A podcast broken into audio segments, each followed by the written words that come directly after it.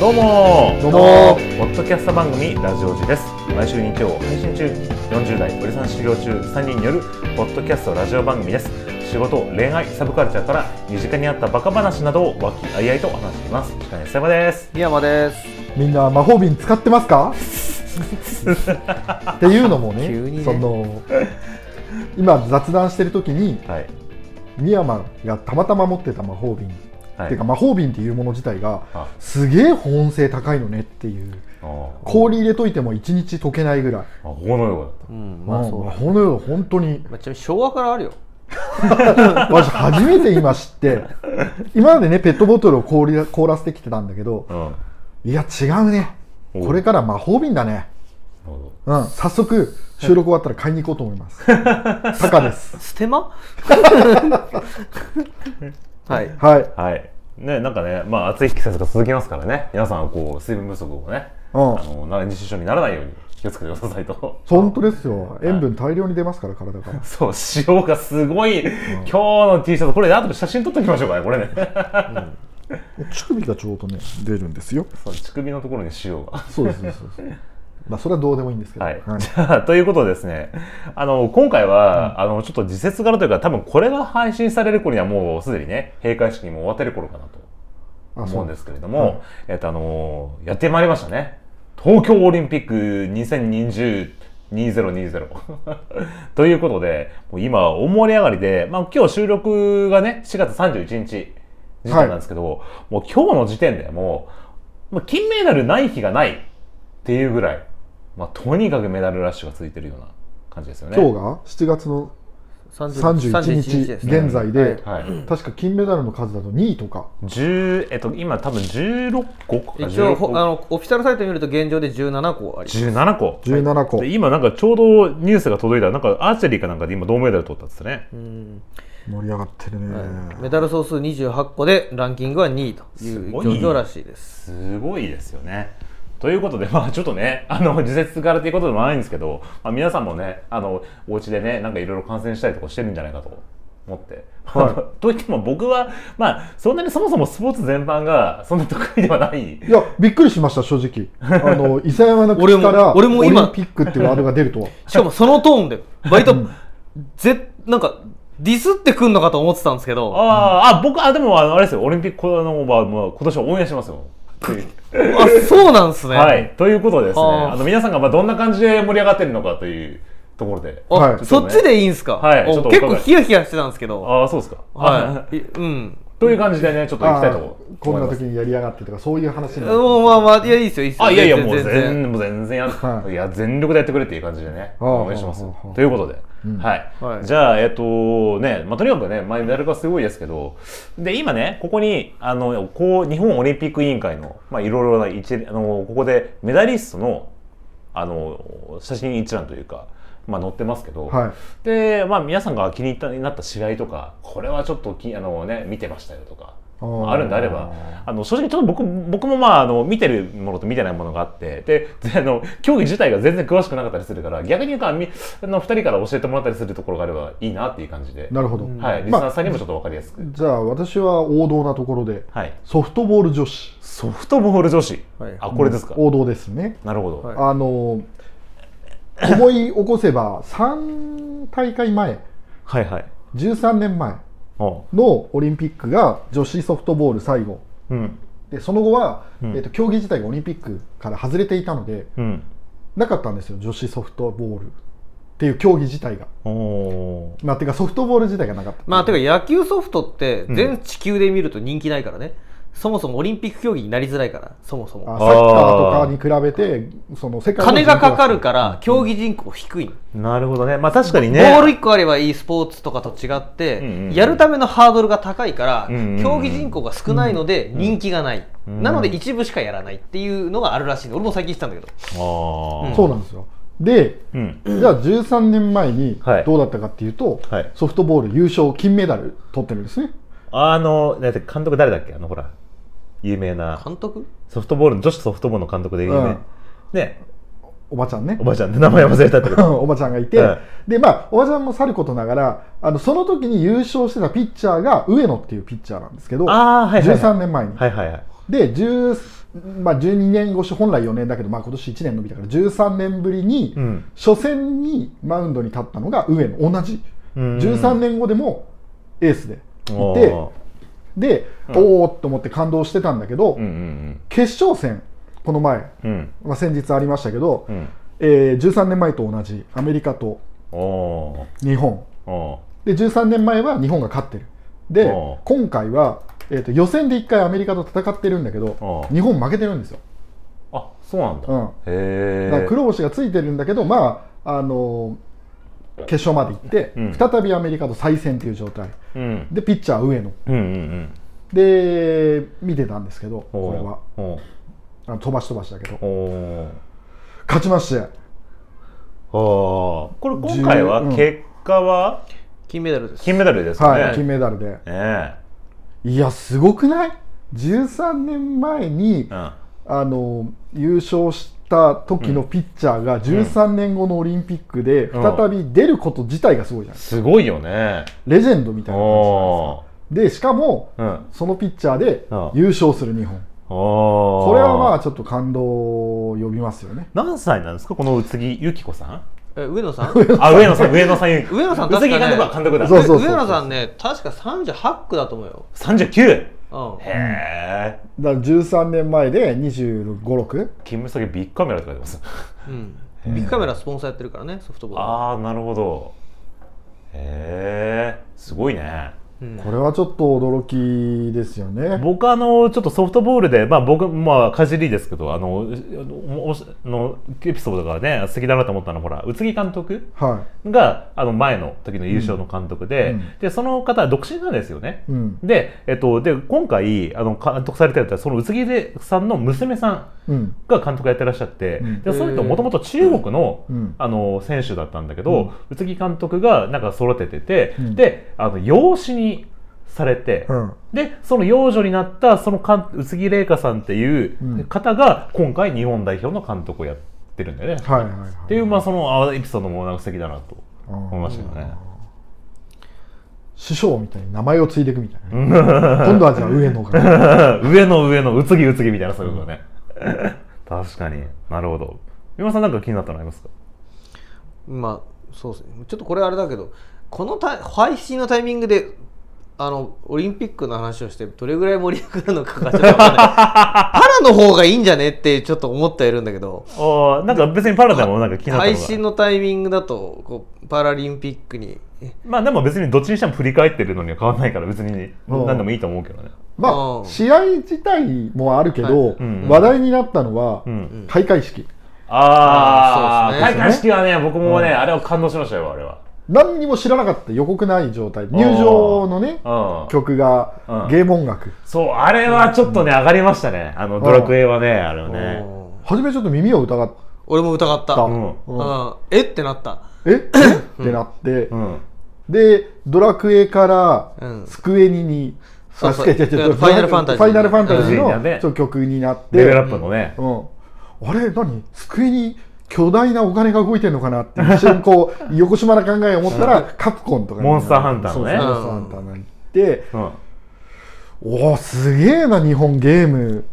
いやーそうだから日本のゲームのオーケストラってもともとすごくキャッチーでいい音楽だなと思うけど、そんなになんかフィーチャーされてなかったところが、うん今回初めてこういう場でねこうゲーム音楽そうゲーム音楽としてまとめたジャンル自体が日の目をこうの浴びてるっていうのがね、うんで 僕うちの奥奥さんねゲーム好きなんですけど、まあ、はい結構特定のゲームしか好きじゃなくて、はいでそれでエースコンバットっていう戦闘機のゲームが好きなんですよ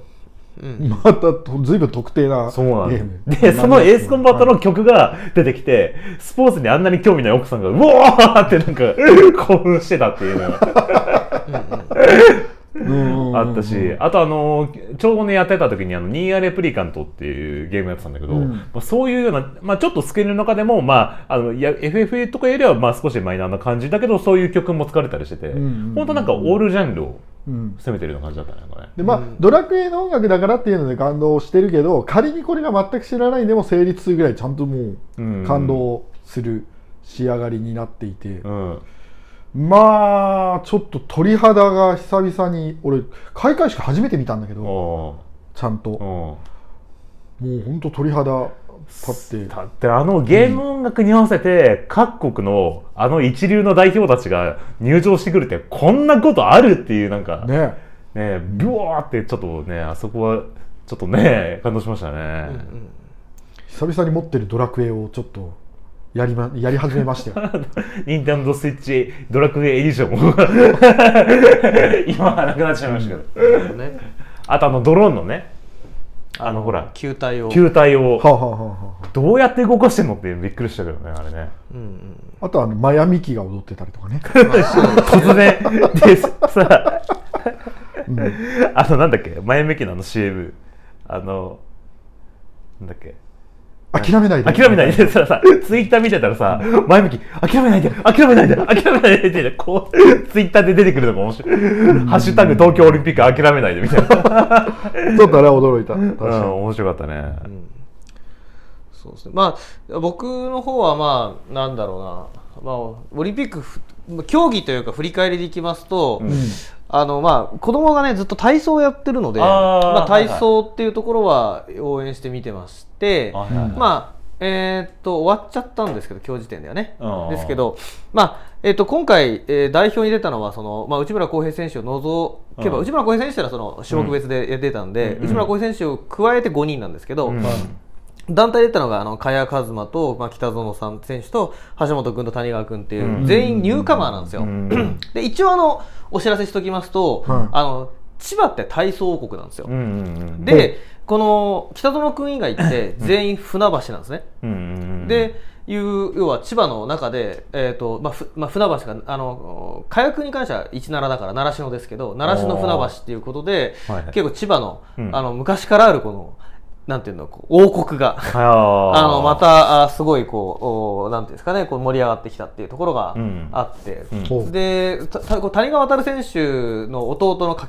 2つ下にいるんだけれどもうん翔選手も含めて、えー橋本も含めて一律船橋なんですよ。うん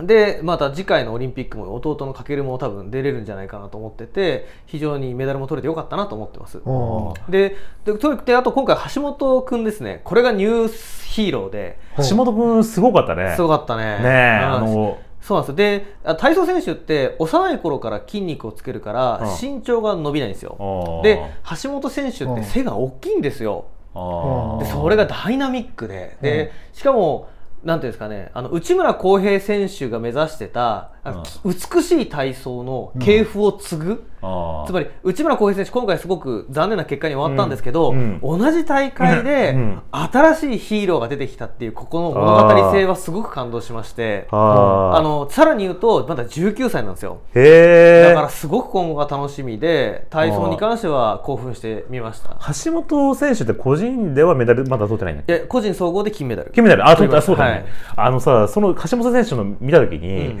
その体の筋肉の美しさ、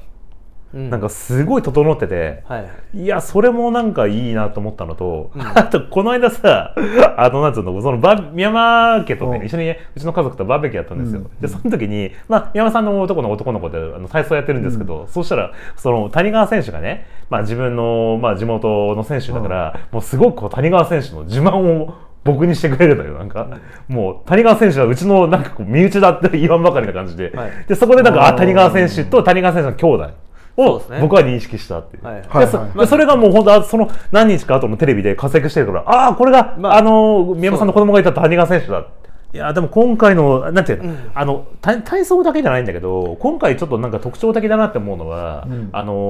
ーすごいこう大会前から注目されてて前回のメダルリストでなんかこうず大注目っていう選手はちょっとなんかこう振るわずそれよりはもう本当今回新しく初メダルとかそういう感じで出てきた選手ってのがすごい輝いてるなっていう感じをなんか全体的にイメージしたねなんか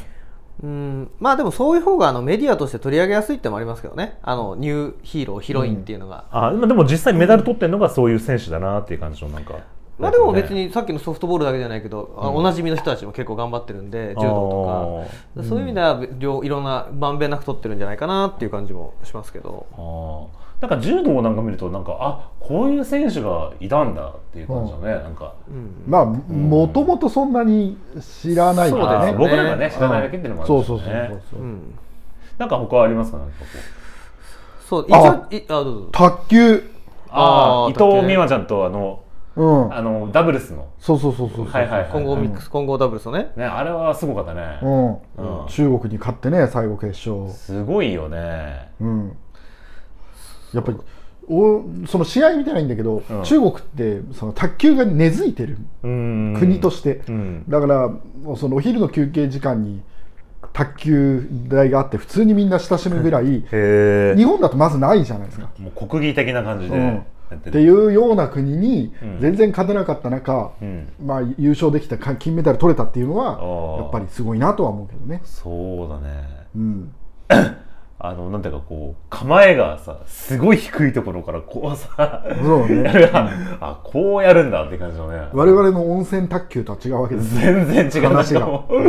う眼差しがもうなんか人を殺すような感じでこうなんかこう、ねやっていくとこもね個人ではねちょっと伊藤美誠ちゃんねちょっとね、あの残念だったところもあったけどそれでもまあメダリストっていうことでね、はいやってたしそうですよねまあ、あとちょっとさっきの話ですけどちょっと時節柄、まあ、オリンピックはもう終わってると思うのでこの放送が多分配信になった頃うん盛り上がってるだろうのがうんパラリンピックですよね、あーでパラリンピックって、うんここ数年まで注目度って俺はすごく低かったのね、うんうーんで世の中的にもそうなんじゃねえかなってちょっと思ってるんだけど、うんでもここ多分2020大会に向けてうんすごい多分世の中的にもプロモーションしててえー結構盛り上がってないって俺はちょっと思ってるんですよあでそうなんだはそうなんですよでその温度感がお二人につな伝わるのかちょっとわからないので、いはいちょっとわからないんですけど、はいあのまあその中でやっぱり抜群に注目しなきゃいけないのは、は国枝慎吾ですよねっていうのはまずありますあの国枝車椅子テニスの。うでん僕ね本当にこの国枝さんとあと他にも結構なんて言うんだろう、うんあの看板的なねあの、アスリートが何人かいるんですけれども、ほ僕は本当にこの国枝さんのテニスはうん見て本当にすごいなと思ってて、へーあの一昨年ぐらいから。で俺車椅子テニスの迫力がすげえあんなと思ったんですよでうん車椅子バスケもそうなんですけどこはいの車椅子競技ってうん純粋にスポーツとしてものすごい見応えがあるんですよあー迫力がめちゃんこあるんでへでーその中でやっぱり活躍すると嬉しいじゃないですかうほうであー国枝選手ってずーっと世界ランキング1位なんですねだから応援しがいがあるんですよへあー世界ランキングがねずそうなんですーっと1位なのそうなんですよ、ええすげえなもうね15年ぐらい1位ですね、ええいくつでこの方でえっ、とですねあこの人35ぐらいだと思いますけどそれででこの国枝選手ってのは僕は結構まあ一観客としてちょっと応援したいなっていうのが一つあるのと、はいはいあと競技うんですね、パラリンピック競技って最近あの子どもの学校教育にも取り入れられてるんですよそのパラリンピックを広めるためなのかどうかがちょっとわからないんですけど、うんうん多様性のために、うんであのボッチャとゴールボールあゴールボールっていうのが僕結構競技として好きなんですねボッチャって、うんあのねあのカーリングみたいな感じ敵と味方でボールを投げ合って円の中心に近ければいいみたいなそんな感じのボッチャってでこれねあの体育の授業に今取り入れられてるんですよボッチャボッチャでこれはあのどちらかというと、まあ、申し訳ないんだけうんどあ迫力があるスポーツというよりはいろんな人が楽しめるスポーツみたいなあの感じかなと思ってるんですけどへこうボールをですね投げ入れてお互いその寄せるみたいなそういうようなーやつがあってこれ子どもの学校でもやってるんですよねっていうのがあるのが一つとへーでもう一つがねあのゴールボールです。ゴールボールはい、ゴールボールはねなんかこうブラインドサッカーにちょっと近いんですけどほあの目隠しをしてううん PK するみたいなやつです 目隠し PK みたいな感じなんですね XBK はい、あこれなんかテレビで見たはい、はでここら辺って完全にパラリンピック専門スポーツなわけですよ要あはー車椅子バスケと車椅子テニス俺すげえ迫力があるって話をしたんだけど、うんうんでもそれってやっぱパラ専門じゃないじゃないですかうんうんでうんパラ専門でちょっと面白いなっていうので俺結構好きなのがこのゴールボールなんですねうん、で要は目隠しをした状態でうん鈴が入ってるんですよこのボールにあーうん音が鳴って気づくそうなんですよそうなんですよ、でこれでお互いのところ投げ合うみたいなはい感はいはいじで事実上ほとんど PK なんですなるほど事実上そう目隠し PK だそうなんです。でこれが結構面白くて。だからもしパラリンピック、皆さんビギナーだと思うんですけど、うんちょっと2つ覚えて帰っていただきたいのが、うんあの車椅子テニスの国枝選手と、うんあとこのゴールボール結構面白いですよっていう。へーでね、要はこれね、あのー俺ねジョジョの世界に近いと近いんだけど、は要は音だけじゃん。あはった時にバウンドボールとかが一番見せ場なわけドンってついてどこに着地するのかっていうのを音だけで研ぎ澄ましてこっちだろうってやるわけですなるほどなるほうどん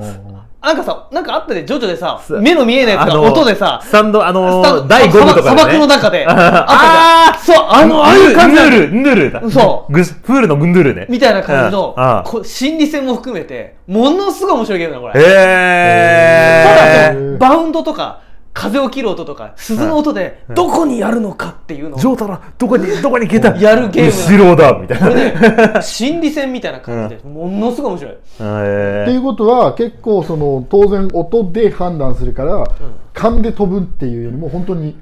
耳を研ぎ澄ましてまあちょっと多分やり方で多分こういろいろあると思うんですね、そもそもベースとして体広げとくみたいなのあるんですけど漫画的に言うと心の目みたいな感 じそうそうそうあるねそうこれがねなかなかね、へーで要はね知らなかったのパラスポーツをああ注目してこなかったんだけれども、うん多分ね2018年19年ぐらいから、うんまあいろんなことがあって盛んに PR してんだよねあパラスポーツを普及させようと思って、うんあでふーんと思って見てて最初は車椅子バスケと車椅子テニスで、ー思いのほか迫力あるじゃんから始めたんだけど、うんパラスポーツ専門のやつも見込むと面白いよっていうあーその、えっ、と、まあ、パラ、本当にそこでしかない競技。そうですそうですだからつまりは、まあ、新しい競技を見るのと同じようなもそのうだそういうよことなのそういうことなね。の、ねお車椅子バスケはそれこそさっきの「ジョジョ」で言うんだったら漫画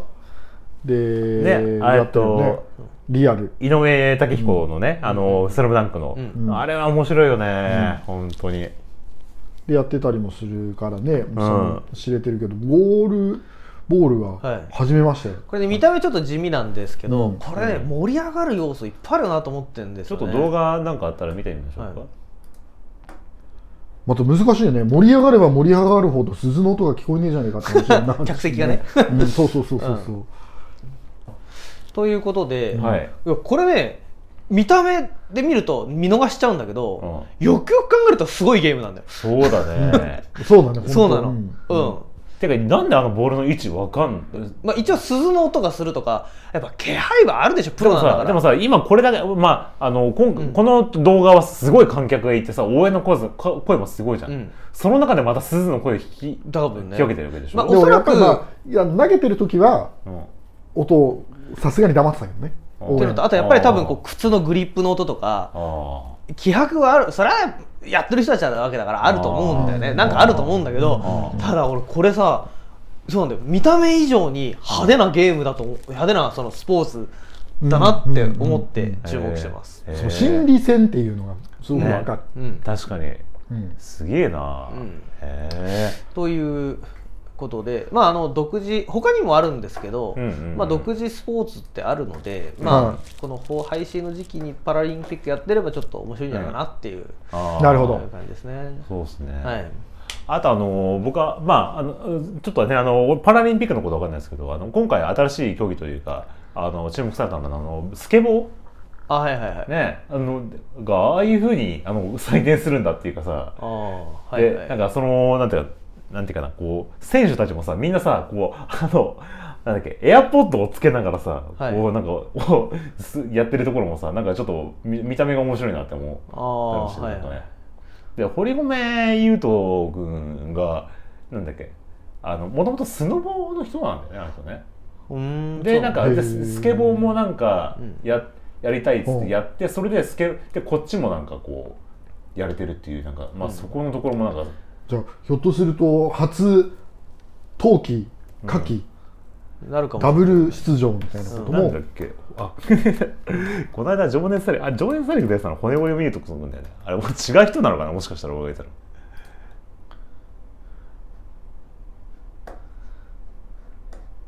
えーっと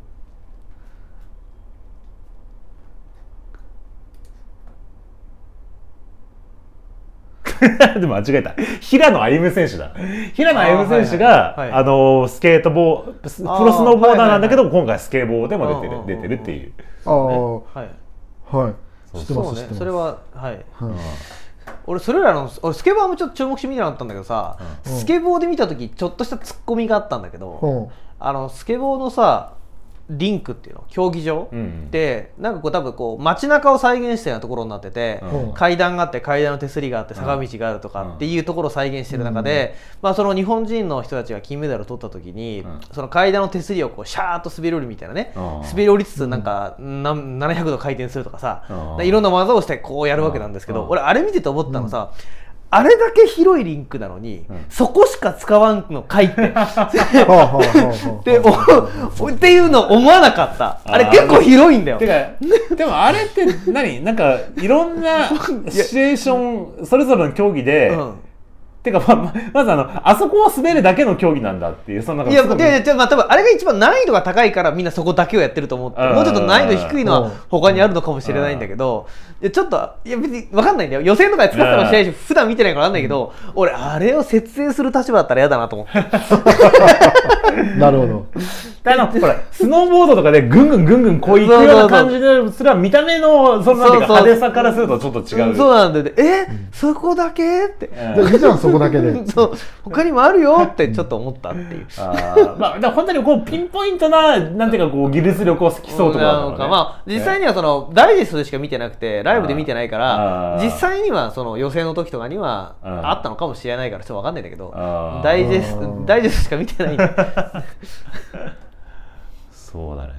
なんかあとなんか世間的にはこの安倍兄弟のあの柔道が一番盛り上がったっぽいけど一番いい時にこのみんながね出かけてで見逃しちゃったんだよなああこはいはいはいこね昨日もなんか柔道でね一人金メダル取りましたねうんね柔道はもう毎日なんかメダル取ってるねなんかそうねですねうんそうじゃないですかサッカーも調子いいし、じゃあそうですねまあ頑張ってほしいですねそうまあこれからなんかあと注目のやつとかなんかありますかなんか注目